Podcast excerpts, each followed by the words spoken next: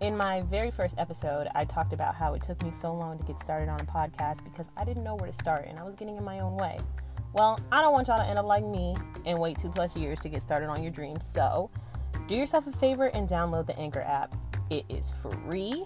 They have creation tools that allow you to record and edit your podcast right there on your phone, and Anchor will distribute your podcast for you. So, they literally do all the hard work for you. But the best part is that you can get paid with no minimum listenership. Everything you need to make a podcast is all in one place. All you have to do is download the free Anchor app or go to Anchor FM to get started.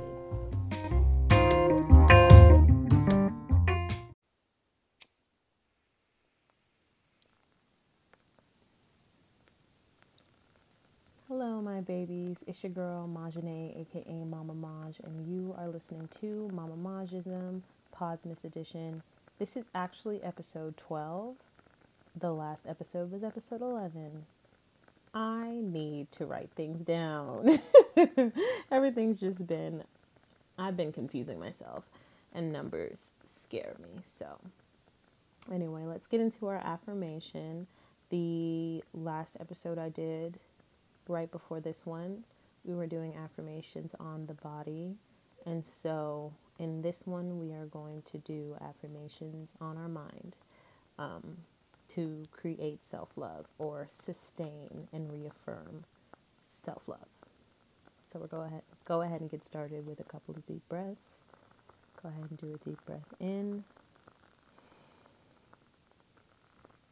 Hold release. I'm going to do another deep breath in. Hold and release. One more time, deep breath in slowly. Hold and release.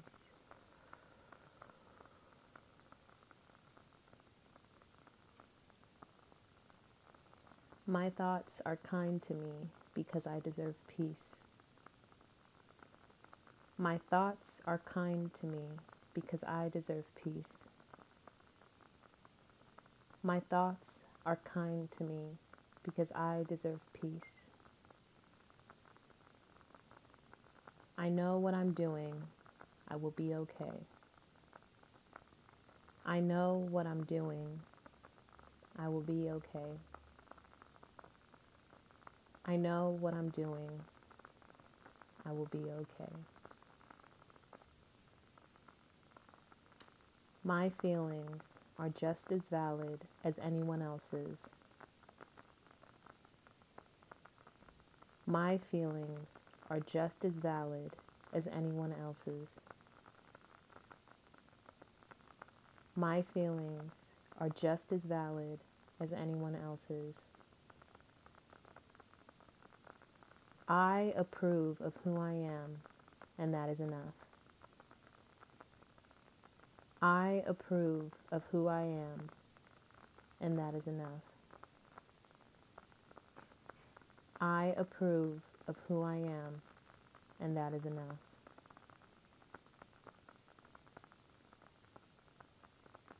My thoughts are kind to me because I deserve peace.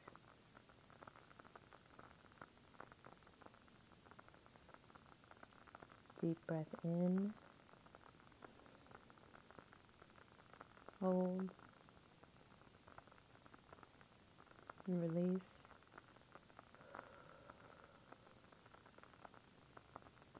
Deep breath in. Hold. Release. And one more deep breath in.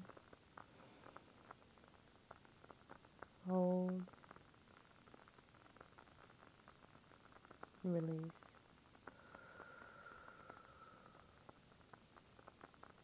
Thank you for doing that with me. And again, I want to remind you the importance of paying attention to how these affirmations can change the way you think, the way you feel, and allow them to. keep practicing on your own time. And in no time, you'll be able to do your own. All right, let's get into the episode.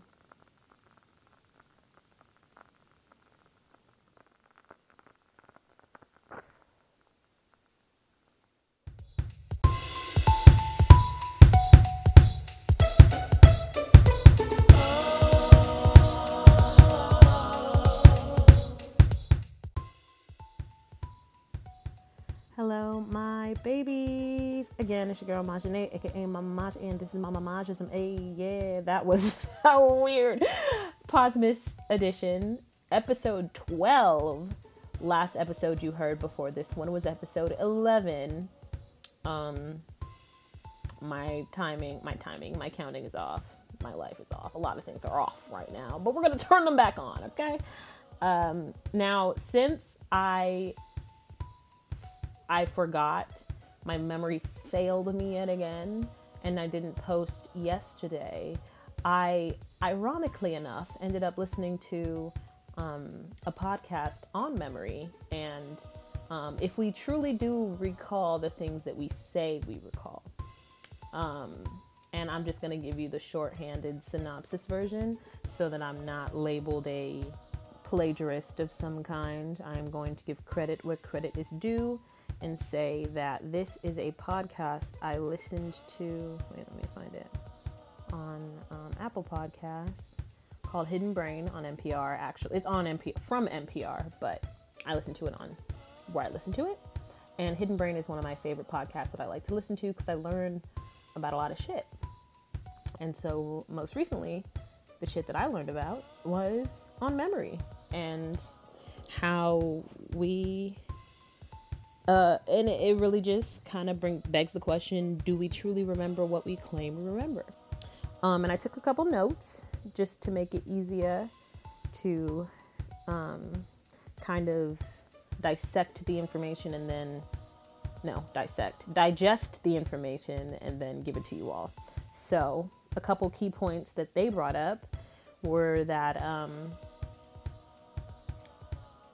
what's the beginning? Okay, so now, this one is more specific to like interrogations and like, you know, when police ask you um, to recall an event that you witnessed if you're a witness, or even when you're um, in court and you're swearing on the Bible about um, telling the truth when they ask you questions about what you remember, etc.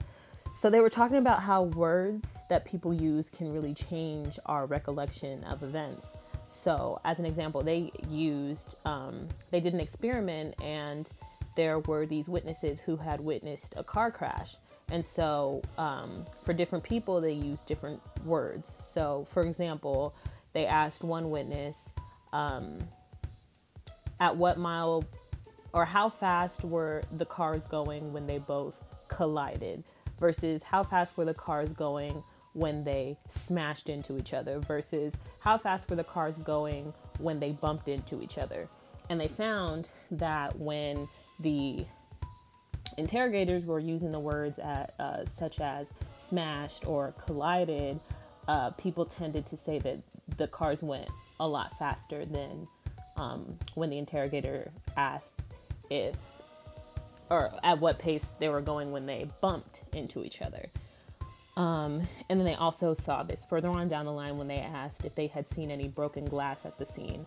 And the witnesses who claimed that, or the witnesses who were asked if the cars crashed into each other and they used like a super high um, rate at which they were going, they claimed that they did see broken glass, um, as opposed to those who, when they bumped into each other, said that they, they weren't going that fast. So, no, they didn't see any broken glass.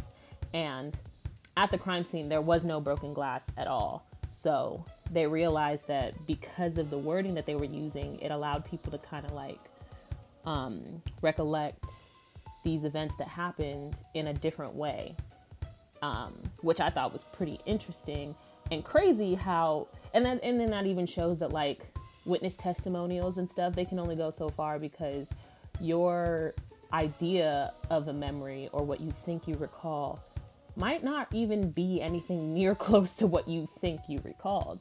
Um, but anyway, that was that.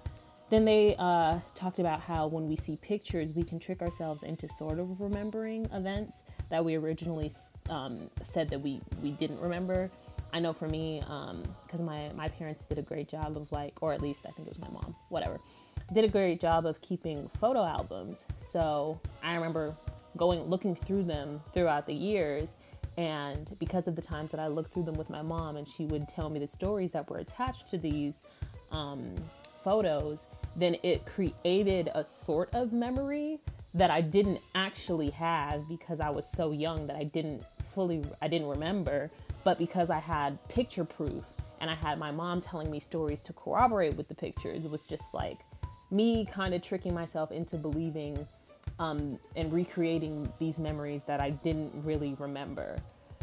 Um, and they had also did a study with someone who had like used Photoshop and like photoshopped people in a picture and be like, "Hey, do you remember when this happened?" And then they're kind of like, "Well, well, I get, uh, yeah, I think I kind of remember, but it's like, nah, you were not there. I just cropped you in there."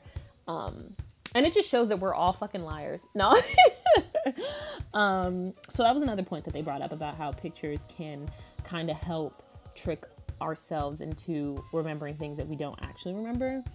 Um, and then after a while, you really can't distinguish what you actually remember versus what you remember in your memories. That sounded wild when I said it out loud, but um, you know, there are some fixed memories that we have where it's like, okay, I remember this, but then it's like, do you remember it because you truly remember it? Or do you remember it because all the past times that you have recollected this memory, it just kind of solidified the more you kept telling the story. But is this version the true ver- You feel me? Like it's kind of like a little loop of like what the fuck of like fuckery, honestly. And I just thought that that was really crazy because memory is so complex and profound and deep and it's just crazy how we really walking around with memories that we probably all just made up like i really truly wonder how much of our memories are truly real and even the ones that are real, I feel like are fabricated a little bit because I don't think that there's one thing that we can remember to a T. Um, but yeah, and then they talked about how we um, reconstruct all our memories, but we can learn to like monitor which one is closest to the truth. Um, and then they talked about how it's easier to distort people's memories if you use info that's like plausible and they can pull from with their prior experience. Um, and then that's how they can distort a memory. So I don't know about y'all, but I've had instances where um, I went somewhere with someone, and then when they tell the story back to a mutual friend, I'm like, that didn't happen. Like, this is actually what happened. And they're like, no, no, no, no, no. If that was what happened, I would have remembered. But it's like, well, obviously you didn't because that is what happened, and I remember. So then it's and then it becomes this whole thing of, well, I remember it this way and I'm 100% right. And then they're like, well, I remember it this way and I'm 100% right. And really truly nobody fucking knows what happens because you don't have any proof. You only have what you two both remember and they're both different things.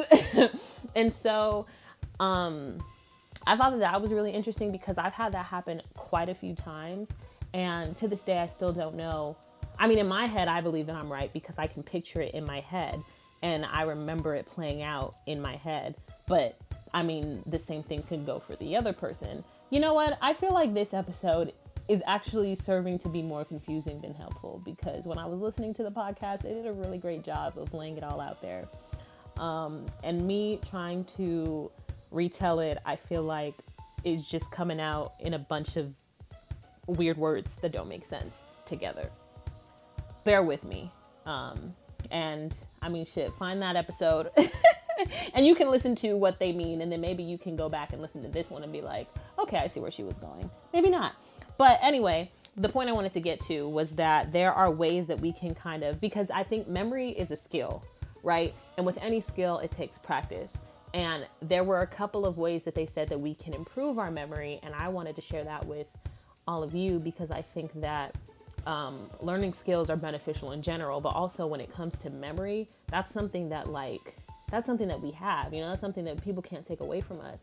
So if we can train our brain um, to become better at this skill, then maybe we'll be able to retain a lot more um, and maybe do a better job of distinguishing those memories that we recreate from fabrication versus the memories that we are doing a decent job of like keeping in its purity right?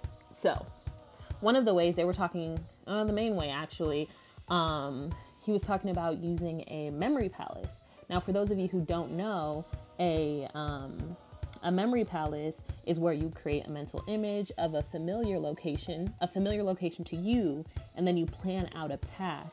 And through those spaces, you create like stops along the way that help you remind yourself of whatever it is you're trying to remember. So, for example, I have a grocery list and it, it, maybe I'm out of paper, maybe I don't want to write it down, whatever the case may be. It's only a couple items, so I'm like, you know what? I'm not going to write it down. I'm just going to quickly remember whatever it is. So I got to get butter, milk, and eggs. Um, those three are pretty simple, common things to get from the store. So maybe you feel you don't need to write it down to remember it. Um, as soon as you get to the store, you'll know. But just in case, if you want to practice like using your memory palace, um, this is how you would do that. So, and I don't have a memory palace. Um, I think I'm going to start doing that though. But I think in this moment, my memory palace would be my house, my home right? So one of the stops um, in my mem- memory palace would be the front door. Um, the second place would be the bathroom, and the third place would be my bedroom. Um, now you can pick these places um, based on how often you frequent them, or maybe just like a room that's your favorite, or rooms that are your favorite. Um, whatever helps you to solidify those memories. So for me, um, no real reason, but yeah, the front door, the bathroom, and then my bedroom. So what I then am gonna do is place each item on the grocery list at each of those stops. So I'm gonna put, did I say buttermilk and eggs? I think I did.